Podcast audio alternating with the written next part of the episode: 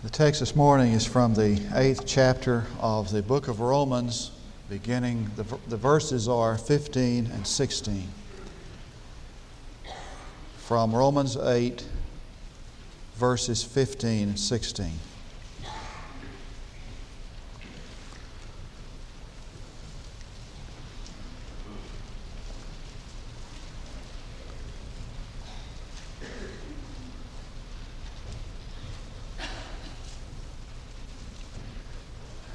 For you have not received a spirit of slavery, leading to fear again, but you have received a spirit of adoption as sons, by which we cry out, Abba, Father. The Spirit Himself bears witness with our spirit that we are children of God.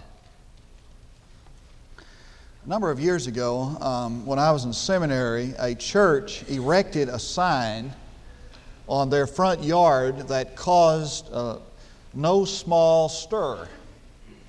They started building this sign a letter at a time, and each letter was about a three by five, three foot uh, wide and five foot high. And they put the first letter up. It was an R. And every week they would uh, add another letter to the sign. Second week it was U. And the third week it was S. And, and people started going by, I think it even got in the papers, to, to uh, see what the sign was going to, to uh, read. I think there was some uh, bookies in the uh, halls of uh, seminary taking bets on uh, what the sign would read, uh, make a little extra spending money for our seminary. And that thing uh, just really caught the imagination of the whole city of Fort Worth. And when the sign was finished, it was, Are you sure you are a Christian? How does it make you feel when somebody asks you that? Does it make you feel a little bit uncomfortable that um, when somebody comes to you and says and asks, Are you sure you're a Christian? Have you really been saved? If you were to die tonight, are you sure you'd go to heaven? Does that, does that kind of make you feel a little uncomfortable? A few years ago, uh, students of Moody Bible Institute were uh, dispatched out to O'Hare International Airport to uh, take a little religious poll among the people getting on and off the airplanes there. And they asked several questions. Among them was, an, was a question that had to do with assurance. And there, uh, it was, you know, kind of like this one Are you sure you're a Christian? Or if you were to die, would you go to heaven? I'm not sure what the question was literally, but it had to do with assurance. And they got an overwhelming response in the negative. And they got answers like this I don't suppose anybody is really sure that if he were to die, he'd go to heaven. Or I don't know if I'm sure or not. I try to be. How many times have you answered the question like that? Well, I try to be. And I, I hope I am. And I, I think I am. I hope I am. And when you lay that up beside the, the statements of confidence and assurance that just ooze out of the pores of the parchment of the Scripture, statements made by New Testament writers like this I know whom I have believed, and am convinced that he's able to keep that which I have committed unto him against that day. I am convinced that there is nothing that will separate us from the love of God in Christ Jesus. Neither height nor depth, nor angels, nor principalities, nor life, nor death, etc., shall be able to separate us from the love of God. There is no abandonment in the love of God are to turn over to that passage in 1 John that says, These things I have written in order that you might know that you have eternal life. Now, why is it that these people of the New Testament had such assurance and confidence? And the prevailing mood and attitude of our time is, well, I want to be, I hope I am, but I'm not sure about it. I feel uncomfortable when I think about it. And if somebody asked me that question, I might even answer, I don't know if anybody can ever really be 100% sure or not. Well, it may be that some of us, some people, are approaching their faith legalistically. That is, they believe that, that salvation is dependent upon works, that is, the keeping of the law the obeying of certain rules and requirements and the doing of certain uh, requirements.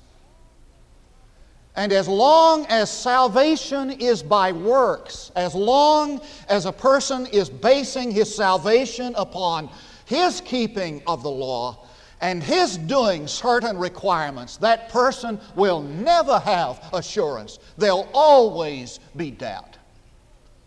The New Testament never came to that kind of commitment. As a matter of fact, the New Testament declares that salvation is by grace through faith and, that, and by that alone, and that a person has a knowledge of God through his knowledge of Jesus Christ, his Son, and that is a very personal thing. And if I can know God through knowing Jesus Christ, his Son, in a personal way, then I can say, I know whom I have believed and am convinced he's able to keep that which I've committed unto him against that day. And perhaps the New Testament writers had this confidence and assurance because of their knowledge of the Holy Spirit. Now, when you become a Christian, when you repent of sin and by faith you trust Jesus Christ as your Savior, in that instant the Holy Spirit comes to indwell your innermost being. And the Holy Spirit is the source of all experiential confidence and assurance. We know, we have confidence, we have assurance through our knowledge of the Holy Spirit. Now, that's what this text is about. The Apostle Paul is making two strong declarations of faith. He is saying we have confidence by the very presence of the Holy Spirit in our life, and we have assurance by the ministry of the witness of that Holy Spirit in our life. I want you to look at these two with me. We have assurance experientially by the very presence of the Holy Spirit. Now, the reception of the Holy Spirit comes instantaneously with salvation. When you trust Jesus Christ as your Savior, in that moment, God de- imparts to you His blessed Holy Spirit who indwells you and lives within you.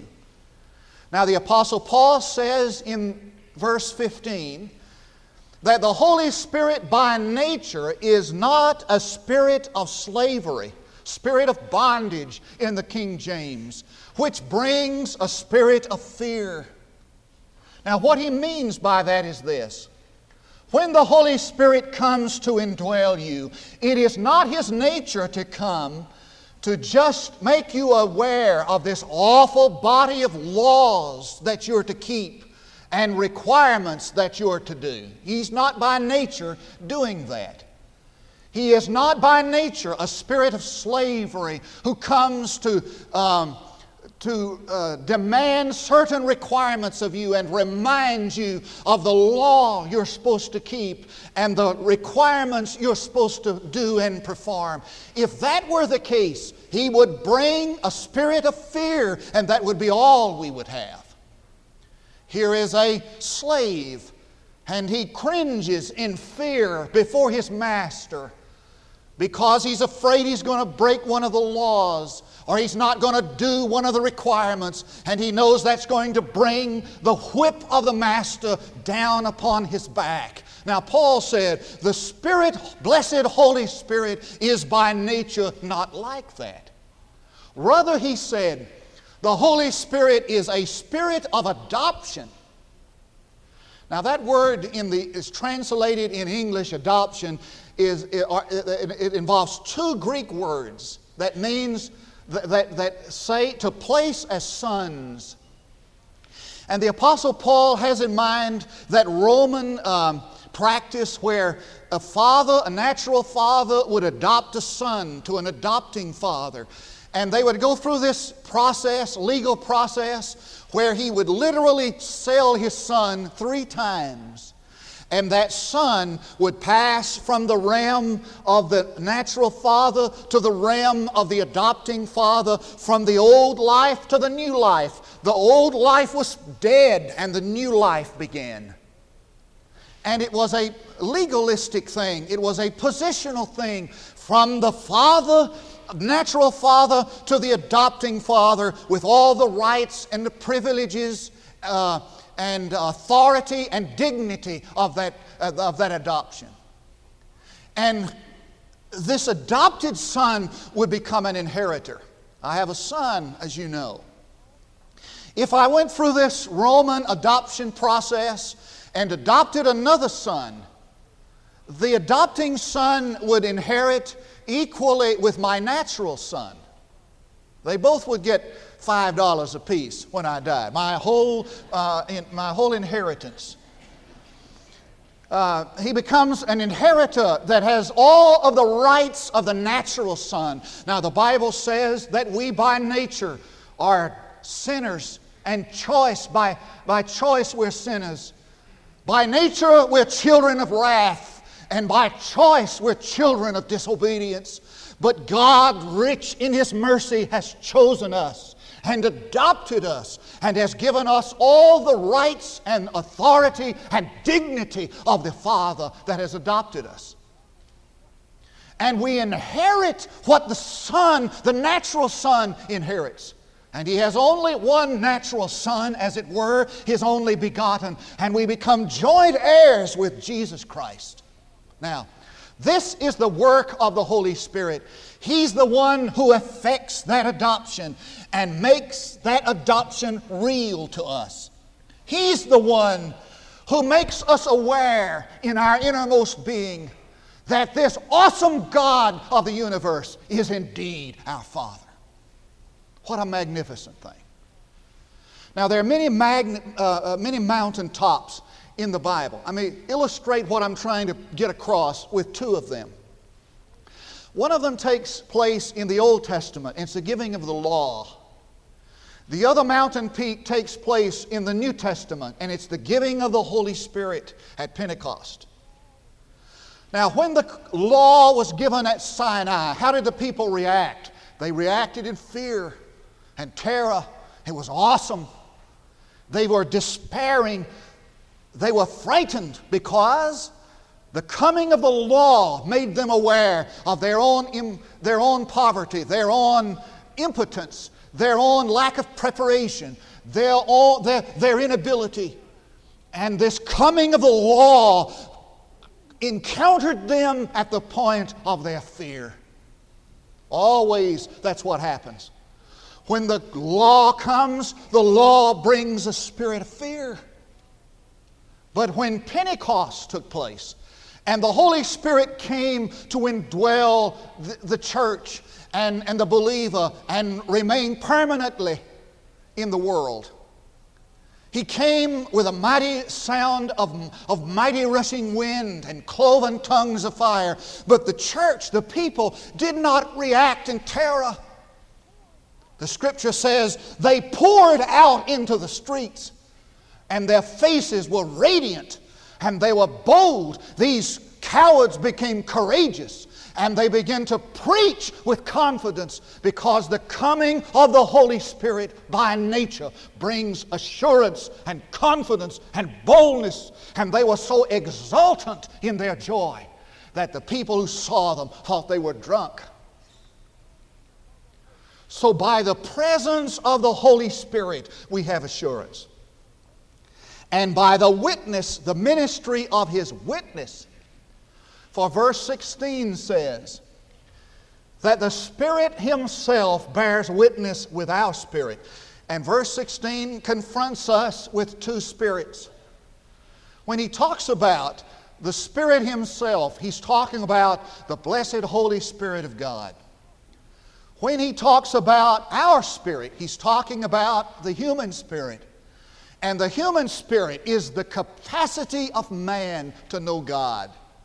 Now, for the want of illustration and understanding and clarity, we might could say, this illustration breaks down, of course, but we might could say that God created us, gave us a physical body, and with this physical body, we relate to the physical world.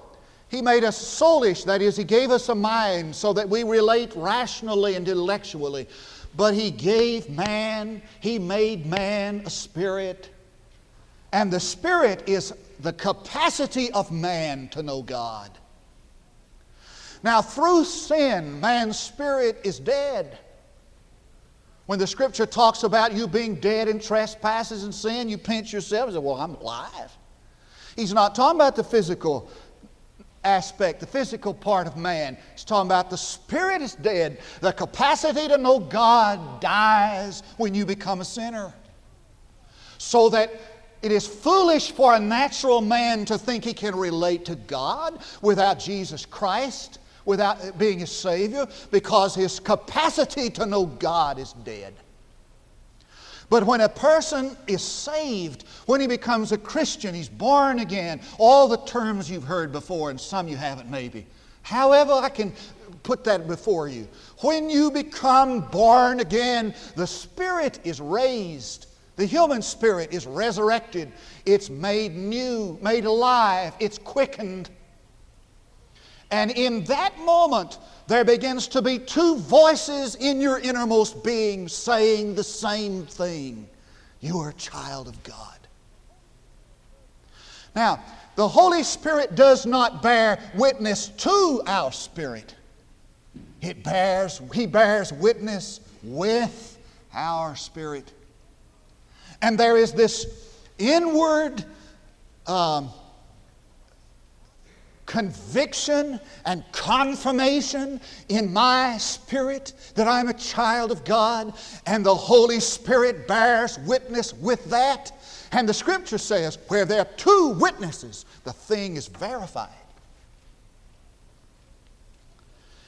Now, in this bearing witness with our spirit, be sure and don't make this mistake. Don't think that, you know, some voice comes, you know, and says, hey, you're a child of God. Quit worrying about it. Doesn't, doesn't happen like that.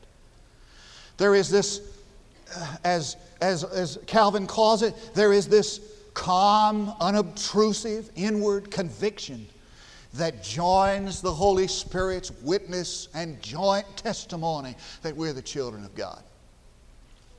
Now, in this text, there are two words that are translated sons or children. Verse 15, the word is translated son. Let's, let me look at it say, um, you have received a spirit of adoption as sons. That word is a, is a Greek word that gives emphasis to the, to, the, to the position, to the legal aspect of it, as I mentioned. He said that, that in your salvation, legally and positionally, you are a son of God. And it makes reference to that right, to the rights and privileges and authority and dignity that, that, that comes to the believer. But verse 16, he uses a word that's translated in English children.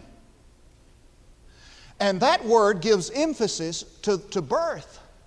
One gives emphasis to the legal part, the other gives emphasis to the birth part. So that in salvation, there is both um, adoption and regeneration.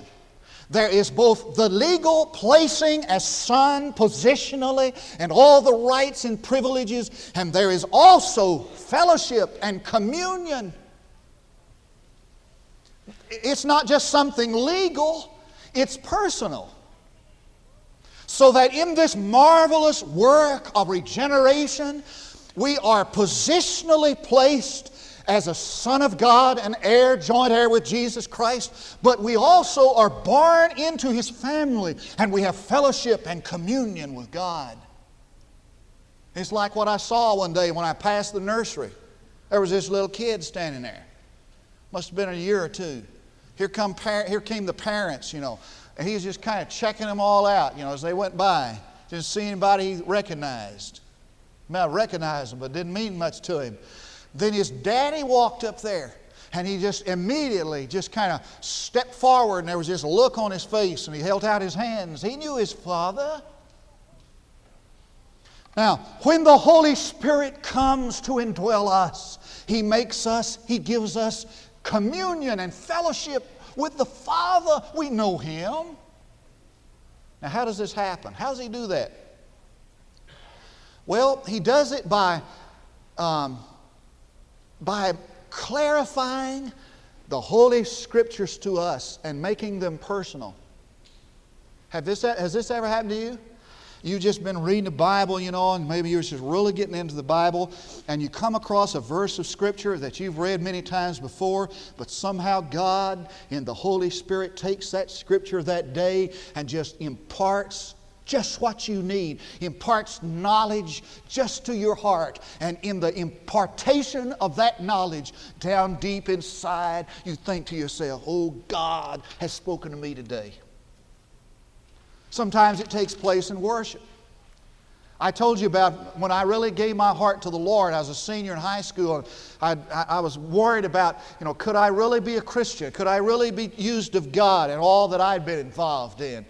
And I was praying about that and asking God to give me some kind of help to know. And the very next Sunday morning, as a high school kid, I hadn't heard much in church before. I was sitting there, and this preacher got up and gave an illustration, just what I needed. It was the very answer I was looking for. And there in that moment, just chill bumps went up and down my spine. And I just said to myself, in my innermost being, I just said to myself, Oh, I'm a child of God.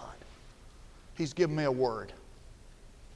Sometimes it's in prayer. You're just praying, and there just comes that gentle assurance of God in your heart. Sometimes it's in the painful experiences of discipline as God disciplines you for doing wrong, and you want to cry out, Oh Lord, I'm sorry for that.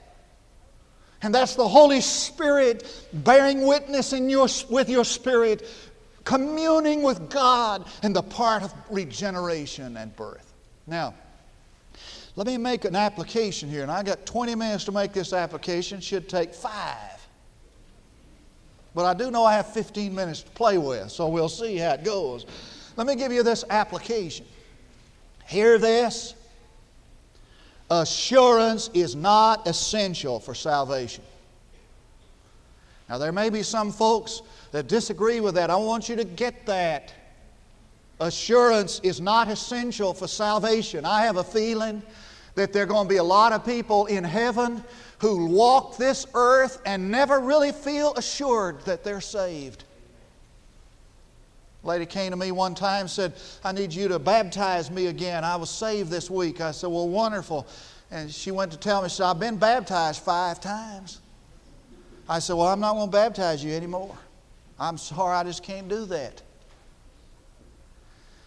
I'm afraid, I'm, i know that lady. I know her personality. I know that when I get to heaven, she's going to be there. Although all through life she's doubted her salvation.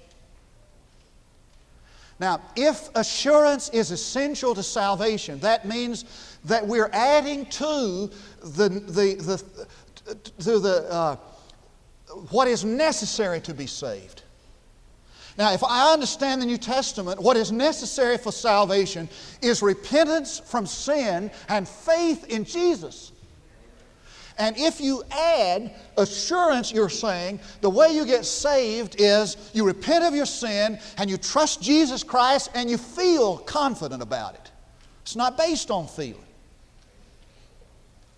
Now, now sometimes I'm guilty of saying to folks, you know, after they've been saved, I'll say to them, well, how you feel about it? As though that's the essential thing. It is not. Now, I believe this with all my heart that God wants us to walk through this life assured and confident, and it is possible to do that. These men did, but I am also convinced that it is not essential to salvation. You can have some doubt and be just as saved as anybody else. Now, the question is why is it I, have trusted Christ and I've done what I believe the Bible has said to be saved, and I'm not confident. I don't have assurance. Why? Let me suggest several reasons, perhaps, why. Maybe getting right down where the water rolls right now. It may be because of ignorance. Some people don't even know that you can't have assurance. I mean, they don't know the scriptures that talk about it. It may be your ignorance of the scriptures. Maybe you just need to get into the Bible and begin to look at those verses of scripture that talk about assurance. Or, secondly, it may be because you feel like a failure in your life, period. I know some folks like that. That's what's wrong with this lady up in Tulia, Texas. Been baptized five times. She just felt like a failure all the time. And when you feel like a failure, you feel unworthy of God's love. I mean, period. I heard this story about a guy named Old Uncle Jake. I saw Jake Hopkins. I said, I'm going to use the story about Uncle Jake, but I'm not talking about you. Old Uncle Jake, he, he, he was just, everybody worked on him, tried to get him saved. And he was just one of those guys that never would be saved. Just kind of a town reprobate. And, and so finally, one of his relatives came to him one day. He said, Uncle Jake, he said, it ought to soften your heart to know, to know that, that God loves you. Doesn't that soften your heart? Jake said, You mean to tell me that God loves me and he never knowed me? And a relative said, Jake, it's a whole lot easier for the Lord to love you not having knowed you uh, than to love you and, and, and knowed you like I knowed you. Well, that relative was wrong. For the one who knows you best loves you most and accepts you just like you are.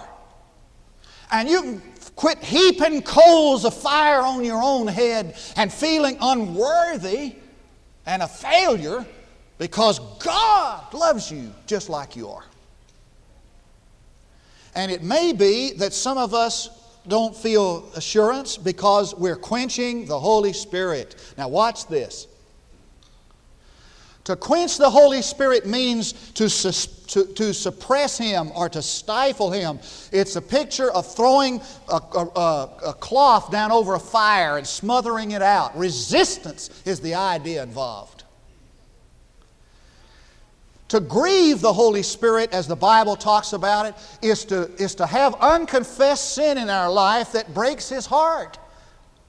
Now, it just may be that the reason why you are not feeling assurance of your salvation, if that's the case for you, is because you're resisting the Holy Spirit in some area of your life. There's an area of disobedience that God keeps putting His finger on, you keep saying no to. Or it may be that you have sin in your life that grieves the Holy Spirit.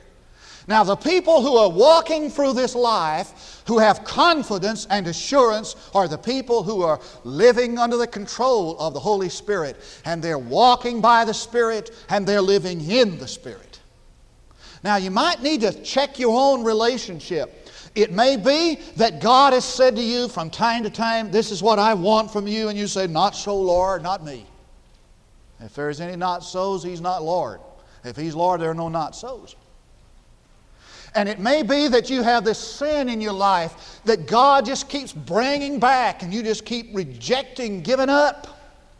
And you'll never have assurance, perhaps, until you get all of that straightened out. But I want to go back to the original proposition that what God wants from us is that we walk through this life boldly and with confidence and assurance. For a doubting, fearful, unsecure, unconfident Christian is a bad witness, is a bad advertisement to the grace and power of God. Now, I shared with a guy this, the other day, Friday, this illustration. He's the best, one of the best I've ever heard. It kind of nails this down. John Claypool tells about this guy out in a, little town in Kentucky who who was an expert whittler. I mean, he was, well, he's a whittler. He could just, he could just carve anything he wanted. And, and they'd sit around this little country store around this potbelly stove, and this guy would whittle.